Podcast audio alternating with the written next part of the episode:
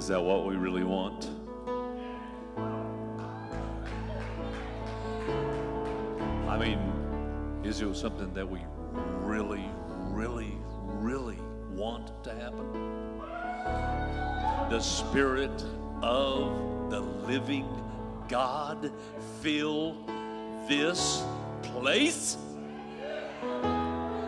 Do you know what would happen if the Spirit of the living God filled this place?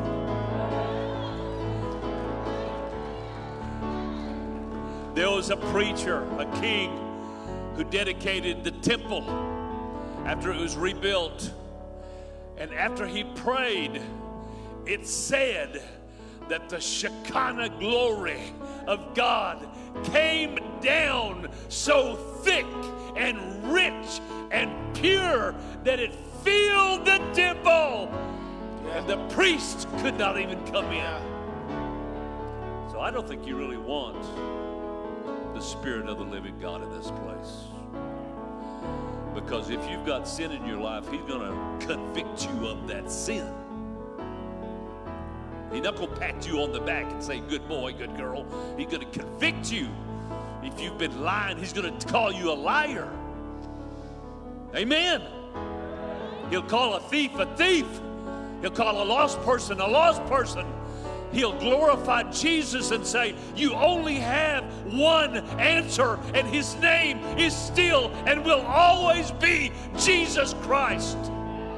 That's what the Spirit of the living God will do today. Amen. Amen. Amen. Thank you, ladies and gentlemen. You did a great job as usual. You may sit down. You did a great job as usual. I'm not Pastor Mike, as you can tell. I'm much younger. And taller, yes. And that is not Andrea. This is Angel. Those of you that come here, that's not Andrea. You knew that. And I'm not Pastor Mike. They'll be back this weekend. Hallelujah. Yes. Amen. Oh, Lord. We preachers, we go through many valleys trying to find the right valley, the right word, the right message. And we hear this, we think, oh, that's what it is. Don't we, Dennis? And we go, oh, man, that sounds so good. I can preach that. They'll love that. And then something else comes along and say, oh, no, it's that. It's got to be that. And then the day you're going to preach, the Holy Spirit comes and says, guess what? It ain't that, and it ain't that, and you ain't even knowing what it is yet. And I say, that is just unfair. That is just unfair. Why do you do that to us? He said, because if I told you before, you would try to prepare a sermon about it. You would try to prepare a sermon for it. I just want you to preach the word. Come on. I just want you to preach the word. I want you to preach the word that I give you, because I know what those people need. You look at them and you think you know what they need. You ain't got a clue what they need, but I know exactly. I know exactly what Lee needs. Patty may not know, but God knows. He knows what this woman needs. I don't know her name. She's a visitor. Yeah, amen. Yeah. And he knows what I need. Amen? He knows what they need. And he knows what they need. That's right. I got my eyes on you. Yeah. They think they can hide back there on the back pew, but you can't hide. You know, pastor's kind. I ain't kind. You bunch of sinners. Bunch of reprobates. Hypocrites. Yeah. I'm just trying to get your attention. Have I got your attention? Yeah, I bet you do. How many of you have got your phone out and you've got the pastor on speed dial? You fixed to text him. Yeah, Randall's at it again. Called us a bunch of reprobates, Pastor. Tearing down everything you've been working on for the last 7 years. Well, if that's all it takes, you ain't grown very much in 7 years. Amen? Come on. Come on. Okay. So we're going to get right to it. No preamble, except that preamble.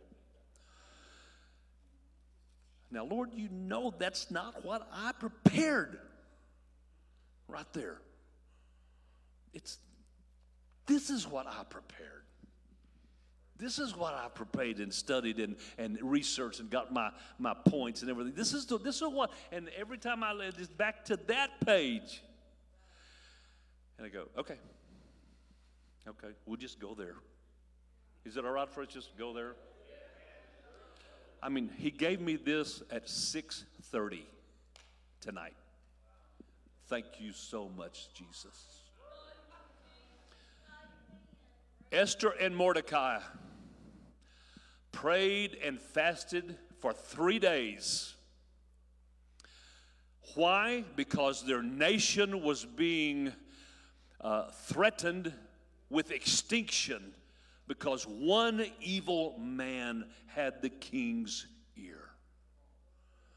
And when Esther found out about it, Mordecai says, "For all you know, Esther, this is the reason why God brought you up and let you be the queen in this country so that you can stand up and pray and fast for your nation. You may not, that's the only reason you're here. And don't think that you're the only one that can do it, because if you don't do it, he will raise somebody else up to do it, because it will get done.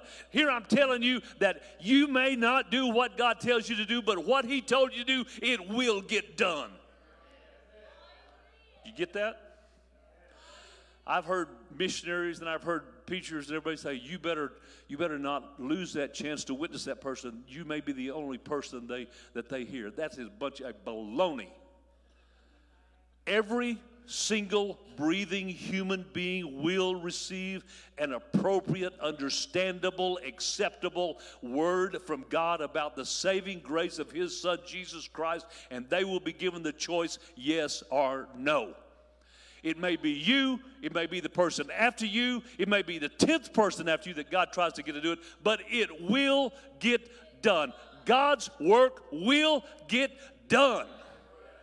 Amen. It doesn't matter what man says. Many are the plans in the heart of man, but the purposes of God shall prevail. I don't care what the president says. I don't care what the ambassador says. I don't care what every politician says. I don't care what every preacher says. I want to know what God says about this. And he says, "I will never leave you." Come on. I'm here. You don't have to praise God to get him here. He's already here. You think that you may praise enough to get Jesus here? Jesus is already here. The Holy Spirit's already here. We pray, "Spirit, fill this place." He's already filled this place. He's here. The power of an almighty God. He's already here. He's just looking for somebody that will obey him and say, "Lord, fill me. Take me."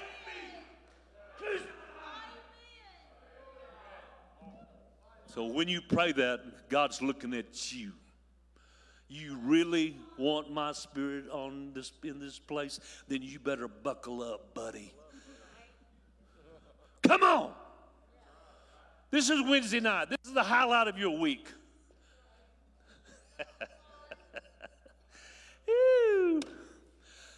For 3 days they prayed and fasted. And what happened? God Almighty intervened. Come on now. Another human king did intervene. A mighty warrior did not intervene. The King of Kings intervened and said, "What you planned for them, I just turned it around on you. You thought you was going to hang him on some gallows. I'm going to hang you on them gallows." What the devil means for evil, God's in a breath can turn for your good. My Lord have mercy. Don't worry about the enemy. Don't talk about the enemy. Don't study about the enemy. Study about Almighty God. The Bible says, "Submit yourself unto God, and Then you can resist the devil and watch him run. Oh, come on. Not walk away, not stroll away, not be arrogant and say, I'll be back. He is running from you because he sees the power of the Almighty God operating in you. God intervened. The whole nation was saved. They commemorate it still today. The Jewish nation does. And the enemy was destroyed because somebody got a hunger for God to intervene. That's what revival is. It's when God himself intervenes, interrupts your normality and your comfort zone and your everything, and plugs himself in and says, from this moment on, you'll never be the same. The church will never be the same. The day that Pastor Mike and Andrea got here, the very day, this church was never the same. Come on now. If you know what I'm talking about, you know what I'm talking about. They arrived on the scene. They are praying people. They are studying. They study the Word to show themselves approved unto God. They study God's Word. They study God's Word. They preach and teach God's Word. And they love you. And they will do anything for you. And they are the most perfect example I have ever encountered in my life on this earth. And this church will never be the same. You know, that man's only got one sermon. Oh, I'm sorry, Pastor. He's preaching somewhere. He won't hear this. And if I want them to hear what I said, I'll tell them. He's only got one sermon. Poor boy. I prayed for him. Lord, give him another sermon. He is driving me crazy with that same sermon. If we'll look here, we'll see. If he says that one more time, I'm going to slap myself. One sermon. You know what that sermon is? You are called by him. And you are special and gifted. And you can be so much more than you ever thought you could be in Christ. And God desperately needs you. That's his message. I prayed one night, I said, Lord, when is he going to stop preaching that same message? I mean, I've been here 7 years. I got here the same day he did. I've heard that sermon 100 times. I said, when is he going to get that? When's he going to get through with that one and move on? He said, when you get it right. When you get it right, then I'll let him move on. Well, he's still preaching that same message, so guess what? We ain't got it right yet. We're trying. We just ain't got there yet. Nehemiah wept, fasted, and cried out to God when he heard that the walls were broken and the gates were burned and the people were in great affliction. He was the cupbearer of the king of Babylon in Susa, 900 miles away from Jerusalem. But when some cousins of his came back to Susa and said, you won't believe what's happening in Jerusalem. The gates are burned. The walls are still broken down. The people are in great affliction. And Nehemiah wept and fasted and prayed. Why? Because he got an urgent desire to see his God intervene. He knew that he could not do it on his own. But he knew that God could do it on his own. That God didn't need any help, but he would enlist others to join him in that great endeavor. And it says that he looked so sad. The king one day said, and this is a dangerous thing to do, to look sad in front of the king. You know, it's like men being sad in front of their women, their wives. Now, some of you got it, some of you still sitting there wondering what's going on. Wondering what day it is. Who's the president? It's dangerous to go in front of your wife with a sad face because she'll know you did something wrong. You're asking for forgiveness. She knows what I'm talking about. He looks so sad, bringing the cup and the food to the king. And the king says, "What's the problem, Nehemiah? You've never looked this way before." You know how I know this is God, the word that I'm preaching to you? Because I feel very comfortable. I do not know what we can go to next or what word or what, but I feel comfortable knowing that he is in charge and that he is speaking to you, to your hearts. He said, "Why are you looking so sad?" Nehemiah said, "Because my people, you want to get a woman really upset at you, mess with her people." No, am I talking right? You want to get Carol on your bad side, mess with one of her grandchildren. You can do anything you want to me, she could care less. But you mess with them grandkids, she going to get you. You think I'm kidding? I live with this woman. I don't even get with the grandchildren. I mean, I don't spank them. I don't correct them. Matter of fact, I very seldom talk to them. I don't. I just smile and nod. I do, because my hearing is bad, and sometimes I'll hear my hearing aids in, and then she'll be talking to him and saying, "That's right, you need to get in there. You need to." She says, and that's all she has to do. And I go, "Ooh." I just go, smile and nod. But Nehemiah said, "My people are being greatly afflicted, and it's breaking my heart, King. It's breaking my heart. I got to do something about it." It's one thing to know something's wrong. It's another thing to have a burning desire to do something about it. Yeah. Oh, watch out now. That spirit going to come in and get you. He said, "Oh, you want to do something about it? Well, I got a job for you." You think I'm kidding, don't you? I ain't kidding. He's got lots of jobs. And so the king says, "So, okay, well, why don't you go over there and fix it? As a matter of fact, I'll provide all the material." Come on now. Come on now. This is 900 miles away.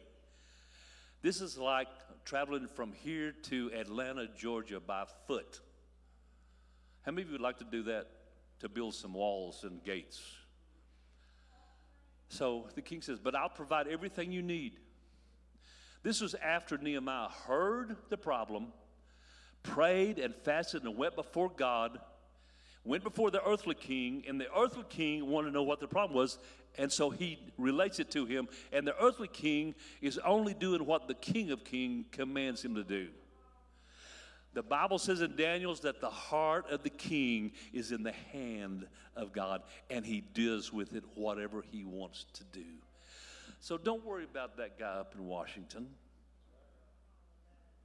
Don't worry about the guy in Austin. He is the ruler. He is the one that has the last word. He is the authority above all authorities. And when he wants to move a king out, he'll move one out. I don't understand his ways, and neither do you, but I just trust him to do what's best for us. Amen. So Nehemiah went to Jerusalem with a whole slew of people, lots of material, and they rebuilt the walls in how many days? 52 days. It took them longer to get there than it did to rebuild the walls. You know why? Because they had the king's favor. And they had the king's favor. Come on now, don't get sleepy on me yet. We're only halfway home. You want the Spirit of the living God here? That's God's favor. And we want God's favor. We want the favor of the King of Kings to rest upon our earthly king, which is symbolized by our pastor. Amen. He is our leader, spiritual leader. He is the carer of our souls. He's the shepherd of the sheep. He is the one that we lift up. He's the one who is going to be responsible to Almighty God for your spiritual care. And so when we pray for the King of Kings to put his favor on this king, to give him a word. Amen. We'll get to that in a minute. So 52 days is all it took to rebuild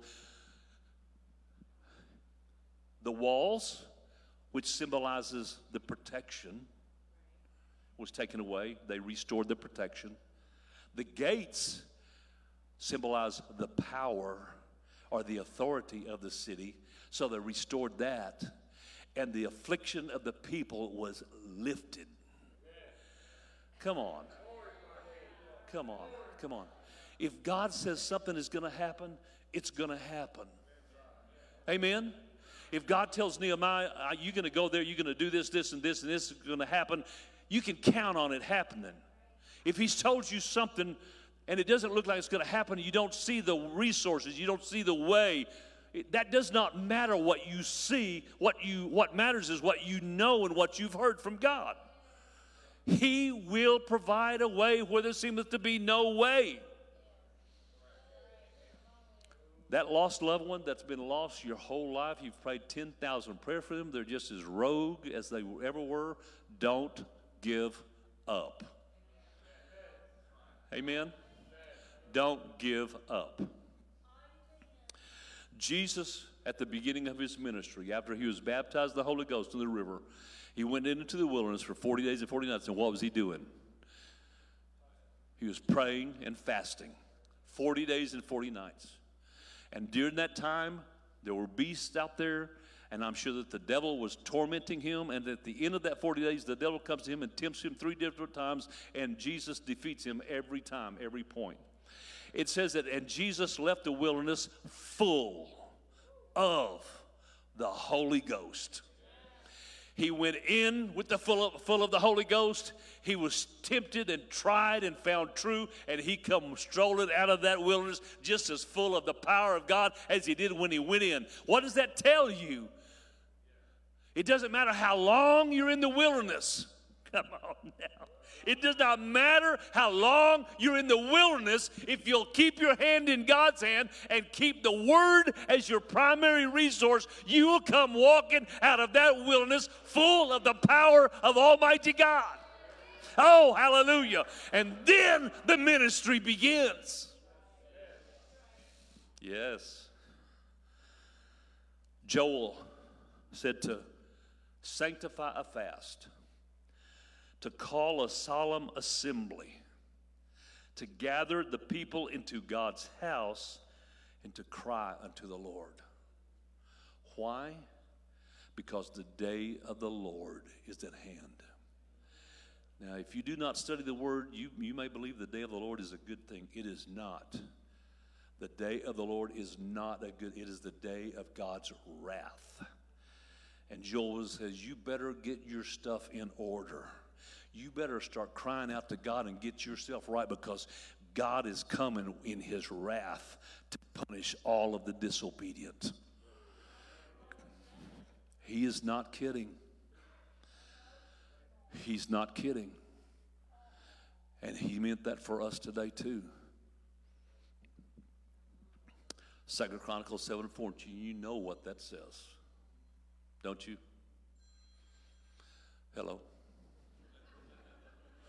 Yes, yes. This is the Lord. Yes, sir, we will preach the word. I did that at the church one day. I was preaching and my phone rang and I said, yes, hello?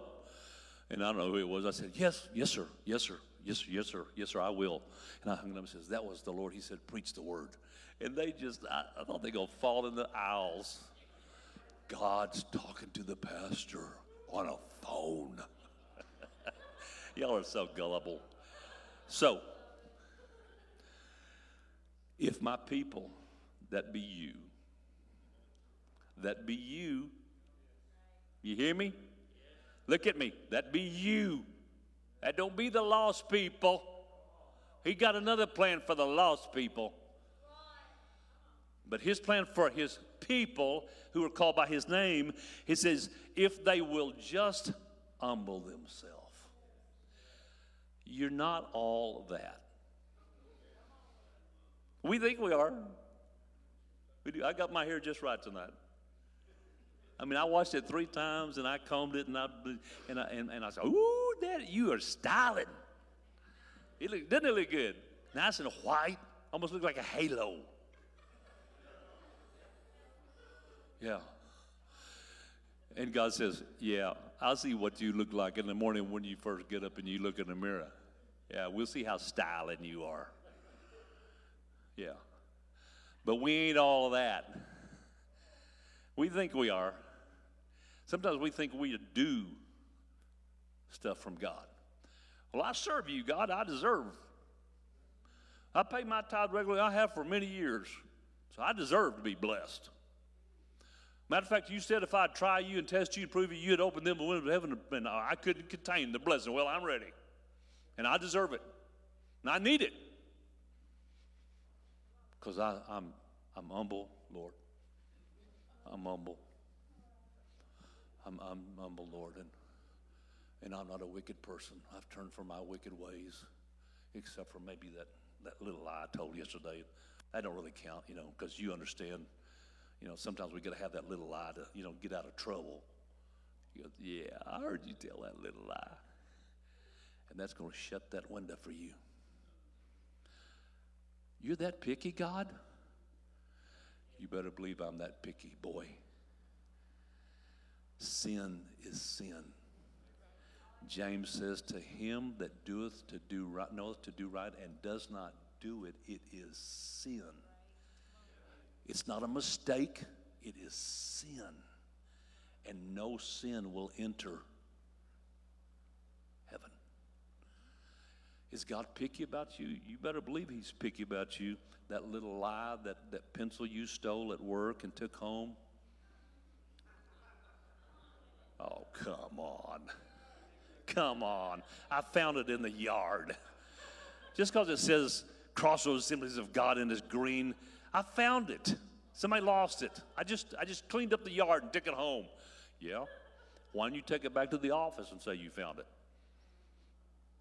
And is he that picky? I'm telling you, he is. He knows every thought.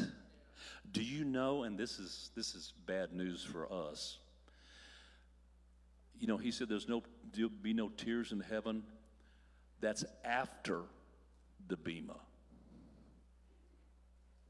The Bema is the judgment seat of Christ. What am I doing that for? It's the judgment seat of Christ. It's where believers will go. And they will stand before Christ. And it says, and every, let me find somebody I really want to pick on. Yeah, somebody I really want to pick on. Oh, yeah, there you are. There you are. You thought it was going to be you, didn't you? He was cringing. He was trying to snuggle over closer to her. Yeah, it's her. This is Cindy. Yeah, she picks on me in class all the time, so I'm going to pick on her. Every word you say will be judged. So you better be nice to me. Everybody but you. Huh? What? They would judge thought and motive of the heart. What she said. Yeah. Every thought, every word. I mean, that's going to be hard, isn't it? I mean, have you already spoke good, gentle, loving things your life? I said something mean. I would not doubt it. I just said something mean to my wife yesterday. Mean. And I'm going to have to stand before Christ and says, what do you say that for? Every word means every word. Every thought, every deed will be judged by Jesus Christ. That which was done for any other reason than for him will be burnt up as hay and stubble. The only thing that will be left will be the things that you said and did for him with a pure heart. Oh, my hay and stubble is going to be tall, isn't it? I know y'all's going to be tiny, just 2 or 3 strands of hay. I'm going to have bales and bales of hay, burning. Because a lot of the stuff I did was for me. I know I'm the only one like this, but, I'm being transparent. Sure. every word. But after that, there'll be no more tears in heaven, because it's going to be all good stuff. And now Ezra, and this is where the Lord really talked to me a couple of weeks ago about, your sermon's going to be something about Ezra. What time is it? Oh, got 9 minutes. It's going to be something about Ezra. And he didn't really tell me what. But I read something for the first time, and it said that after 7 years of captivity, okay, after 70 years of Israel being in Babylon in captivity because of their rebellion and their idol worship, okay, God said through Jeremiah, you will be delivered. You will come out of slavery after 70 years. So is God picky? 70 years. He didn't say 69 years and 345 days. He said, after 70 years, you will be led out of captivity. It was exactly 70 years when he started moving on Nehemiah and Ezra's heart to get them into Jerusalem. Isaiah said that this is God speaking. He says, I say that King Cyrus will lead you to Jerusalem. And so I go to Ezra, and it says that God stirred the spirit of the king. And the king, Cyrus, proclaimed to the people that God of heaven has given me everything in my kingdom, and he has commanded me to build him a house in Jerusalem, 900 miles away. I never read that before. It never clicked that God moved upon the king on the earth and stirred his spirit up. And when his spirit got stirred up, then he stirred the people up, and he says, who will go to Jerusalem and rebuild the temple? And a whole bunch of people, 40,000 I think it was, said, we'll go. And then everybody else that wasn't going to go, it says they brought them gold and silver and overwhelmed them with blessings. So they went to the 900-mile trip to Jerusalem. Zerubbabel was the first one to go to build the temple, and the adversary didn't want the temple built. Okay, we're talking about revival. Revival is for you first. You get that? Revival isn't for the lost person first, it's for the believer first. Get the believer right, get them revived, and then they will go out and they will share the word. That's what revival is for. That's what we're praying for, that God would revive this church. So Ezra is going to revive the love of God's word. I'm here to tell you that the first thing that we're going to have to do if we want revival, you are going to have your love of God's word revived. I don't mean you read a 2-minute devotion during the day and that's the only time you communicate with God. That is not what I'm talking about. And I'm not even talking about you saying, okay, I'll pray and I'll fast for 5 minutes a day for revival. That's not what I'm talking about. If that's all you gave your spouse, do you think they'd be happy? If that's all you gave your boss, do you think they'd be happy? Okay, you're paying me all this money, and I'll give you 5 minutes a day. Is that good? We good? They would fire you on the spot. So we are not talking about a sporadic crisis, 5-minute part of your day when you're in trouble, or you're in crisis, or you're being threatened or oppressed, or someone's hurting your feelings. And you go to God and you cry out to God. That is not what we're talking about either.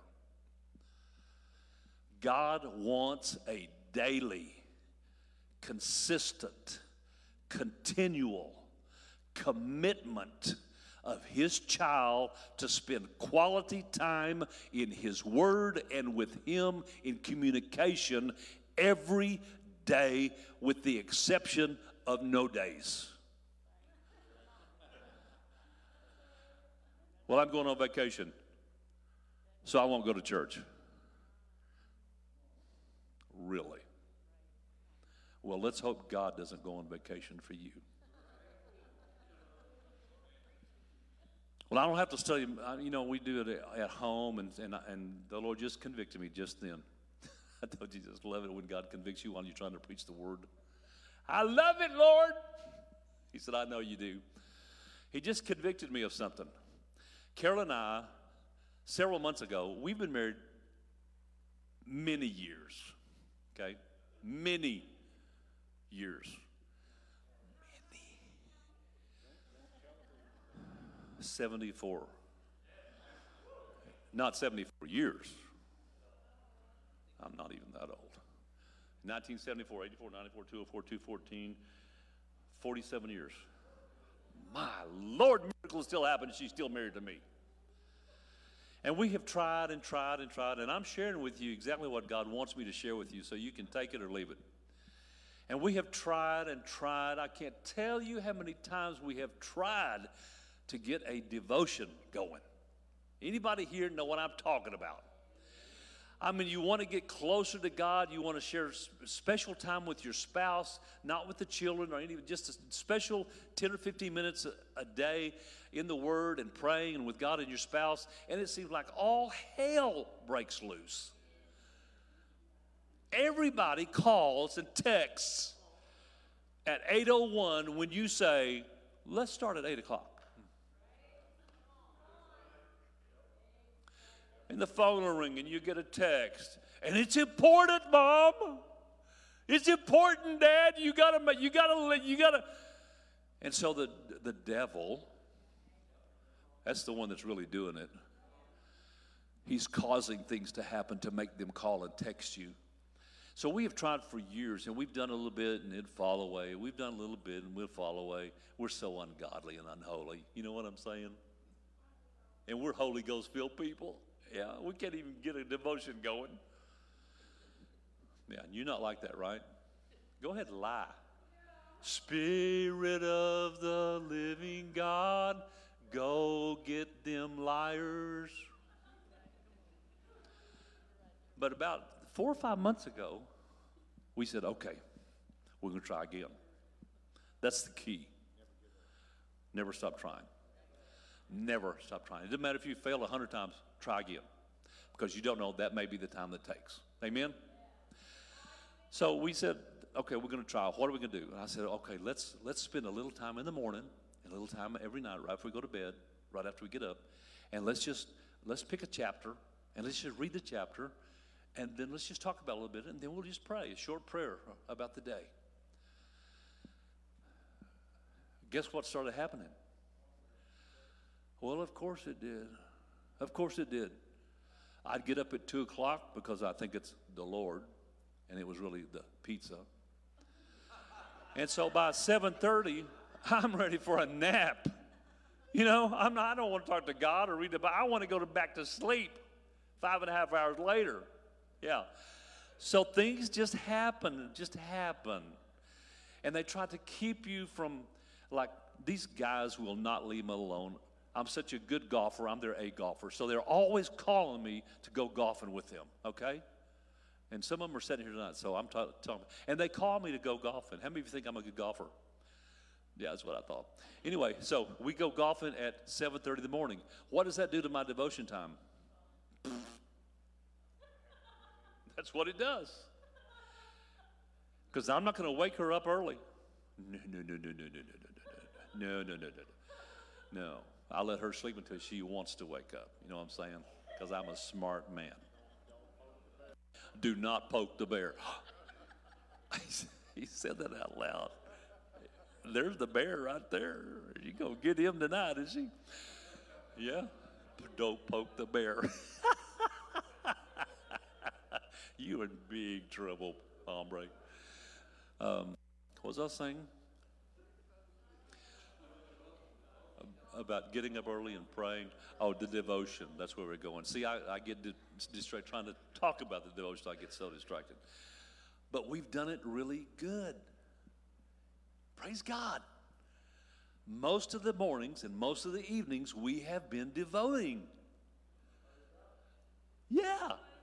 Even with all the interruption and all the physical and all, we've been devoting, and it's been a major success, and I can tell a major change in her.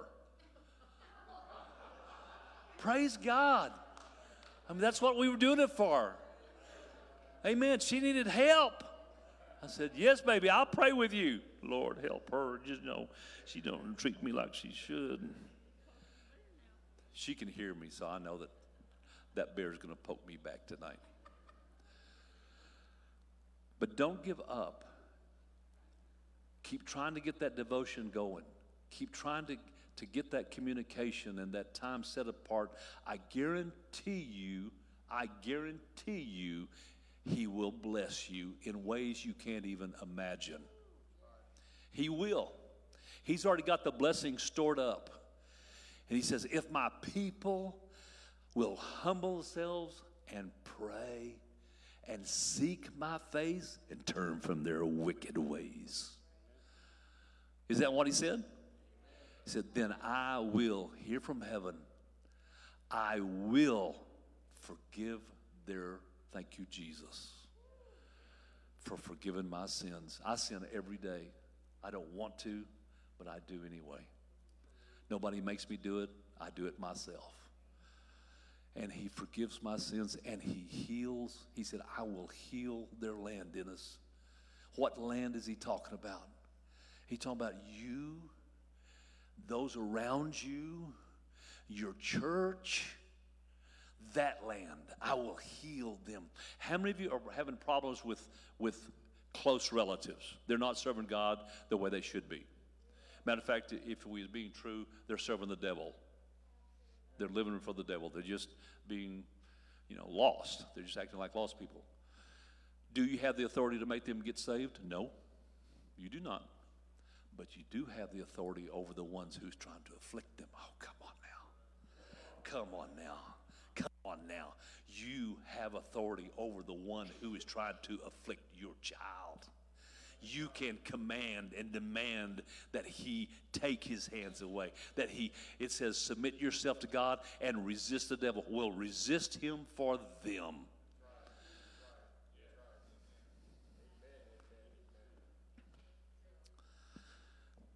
I want the love of God to be revived in my children's hearts. I want to see them in church worshiping and praising and serving God with all of their heart. I want to see that as their primary focus in life.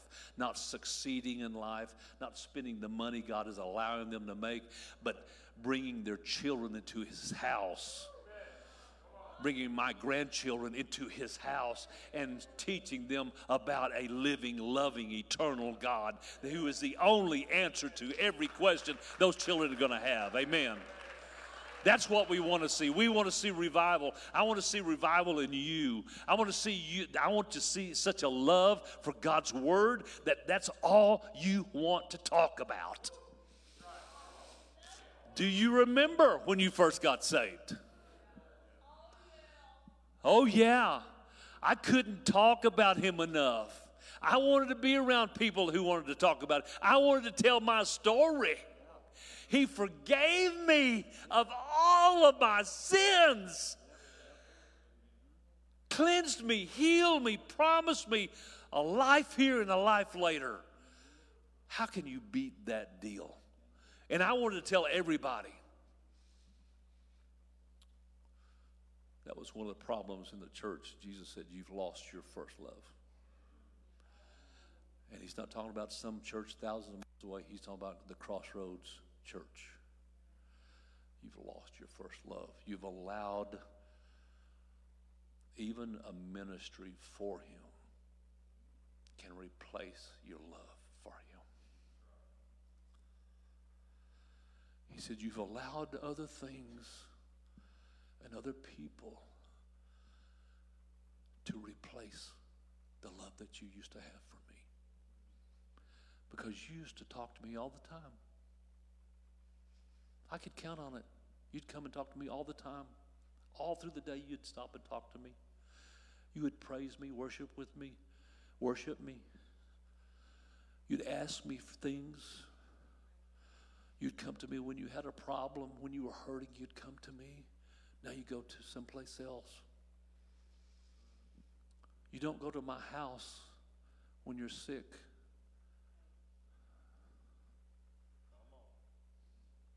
What is the house for?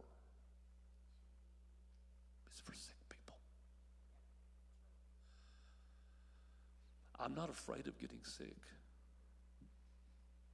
I'm not afraid of the COVID. I'm not afraid of herpes. I'm not afraid of any other disease. I'm not afraid of the devil or any of his tools. I didn't mean herpes. I meant...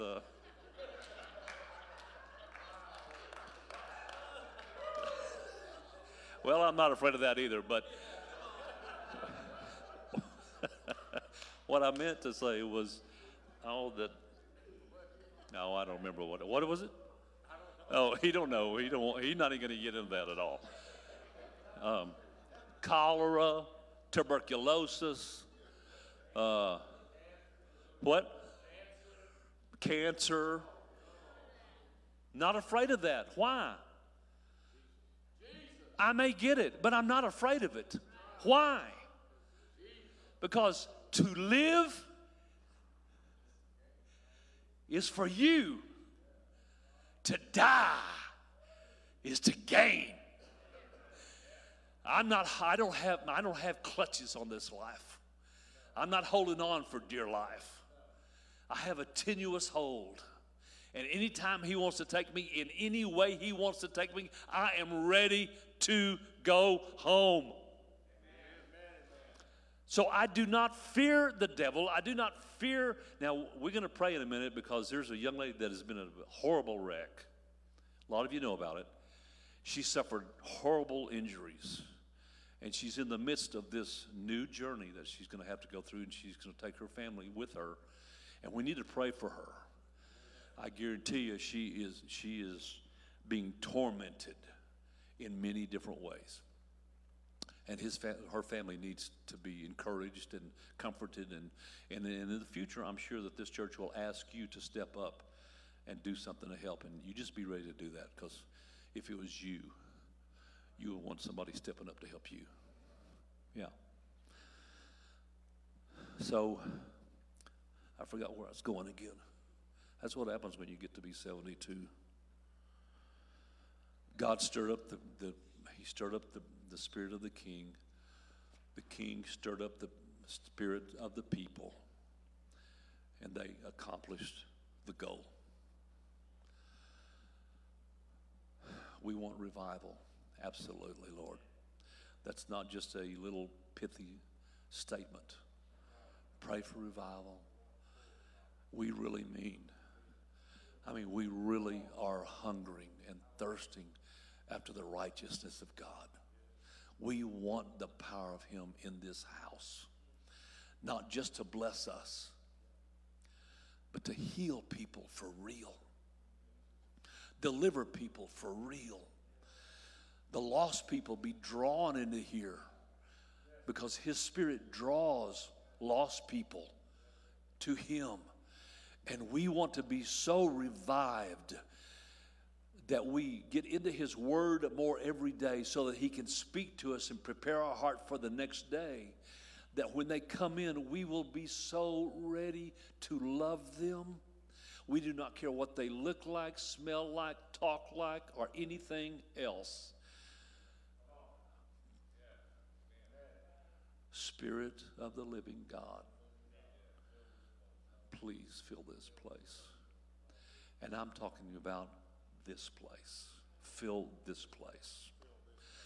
Fill this place. Fill this place. Fill us with your Holy Spirit again.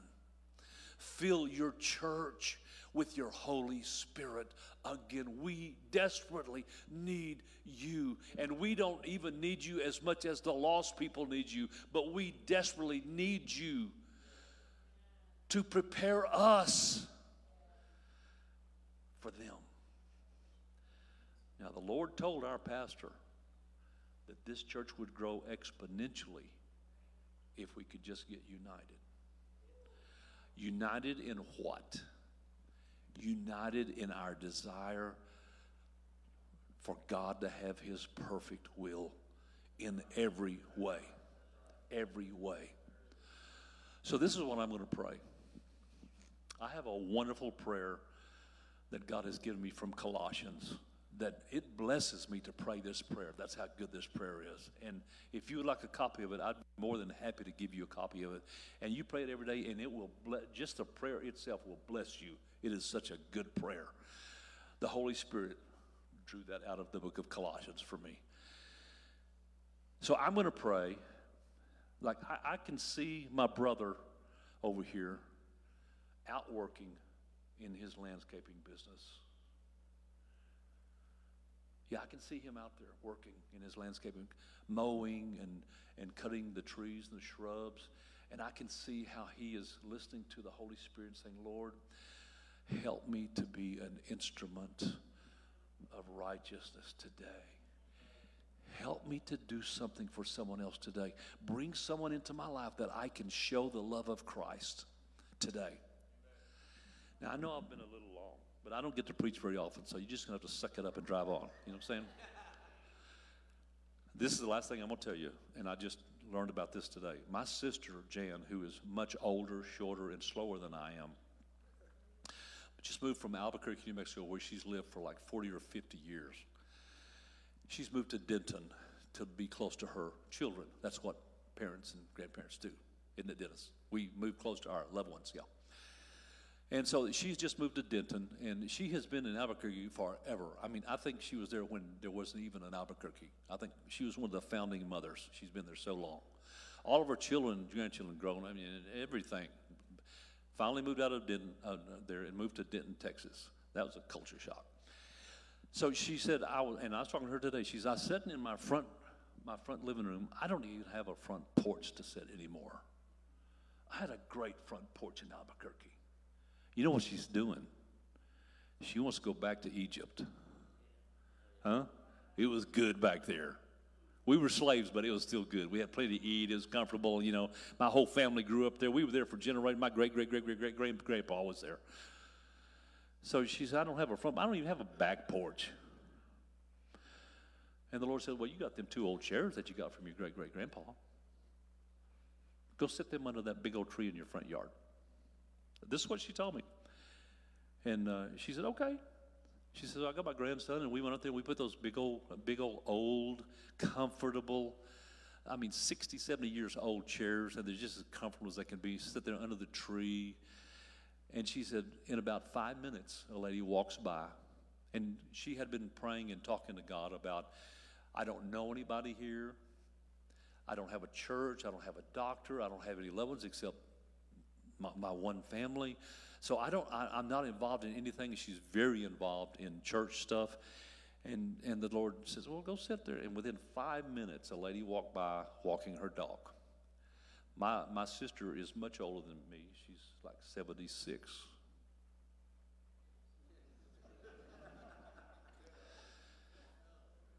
So y'all have left me. I'm telling this story anyway. You can sleep if you want to.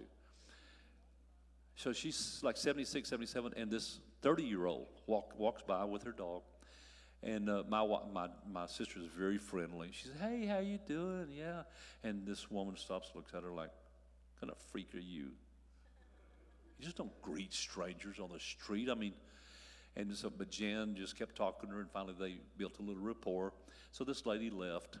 The next day, this lady shows up again, and she wants to have tea. You see where we're going with this? And so Jan she's just happy as a lark. Absolutely, I can make a friend, and we can have tea both, and I'll be happy, and she'll be happy. And they got together for about an hour. And you know what 2 women talk about? You know why it's not 2 men? We'd last 5 minutes, and we'd be gone. Yep. But they talked. And so she built this friend. And so the next day, and I'm talking about... Next day, she is sitting with her new friend out under the tree, and the neighbor from across the street comes over. She's in her 40-ishes, and she says, I've been watching y'all, and you look like you're having a pretty good time, and I just wonder if I could come over and, just sit and have tea with you guys. So simple. So simple. And after about 2 weeks of this, this woman starts talking to my sister and starts crying. And she says, I just thank God that he sent you into our neighborhood. So long before she left Albuquerque, God was listening to prayers in Denton. Will he do that for you? You better believe he'll do that for you. He'll make somebody move out of their comfort zone because you prayed and asked him to. Amen? Amen. Amen. Amen. Well, people are getting up. I guess I need to shut up. So, there you go. Pray and fast. Pray and fast. You need to. You need to make a commitment right now. I was going to have a piece of paper for you to write, not your name, but just I will fast and pray this meal on this date. But the Lord said, don't do that. So I'm asking you, are you willing to sacrifice a meal and an hour between here and October the 1st to see real revival break out in this church? One meal, 1 hour. Not per day, just one between now and October 1st. There's about how many days between now and then? Today's the 23rd. About 8 days. If you want to do it every day, you know you're not going to outgive God. He's not going to let you outgive him. Multiple blessings. So let's stand together. And that's why we're going to close with a commitment. We don't need any music.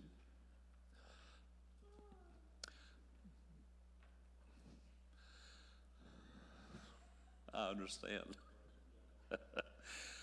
So we're going to pray together. And I would like for you to pray this prayer to God. God, tell me what you want me to do for this revival to break out.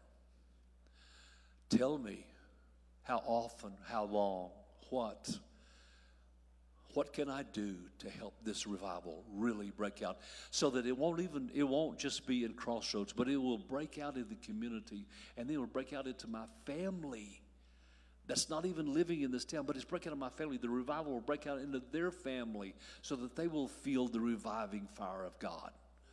And my kids will get revived. And my grandchildren will get revived. My brothers and sisters will get revived. So let's close today with that prayer together. Pray with me.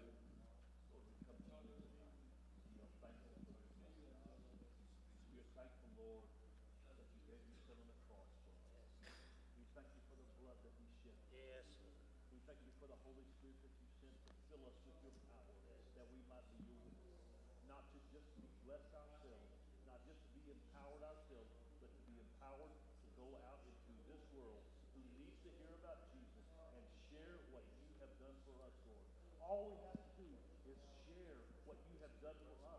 We don't have to know a lot of scripture or a lot of this or a lot of that. All we have to do is be ready to share what you have done for us, Lord. And the Holy Spirit will take that testimony and will bless them and convict them and will draw them to you, Father. And that's what we want. Lord, revive our desire to know you. Revive our hunger for your word. Revive our thirsting for your righteousness. Revive our hunger for your presence, Lord. Yes. Help us to put you first. Yes. Your will. Your way. First. First thing in the morning, we read your word.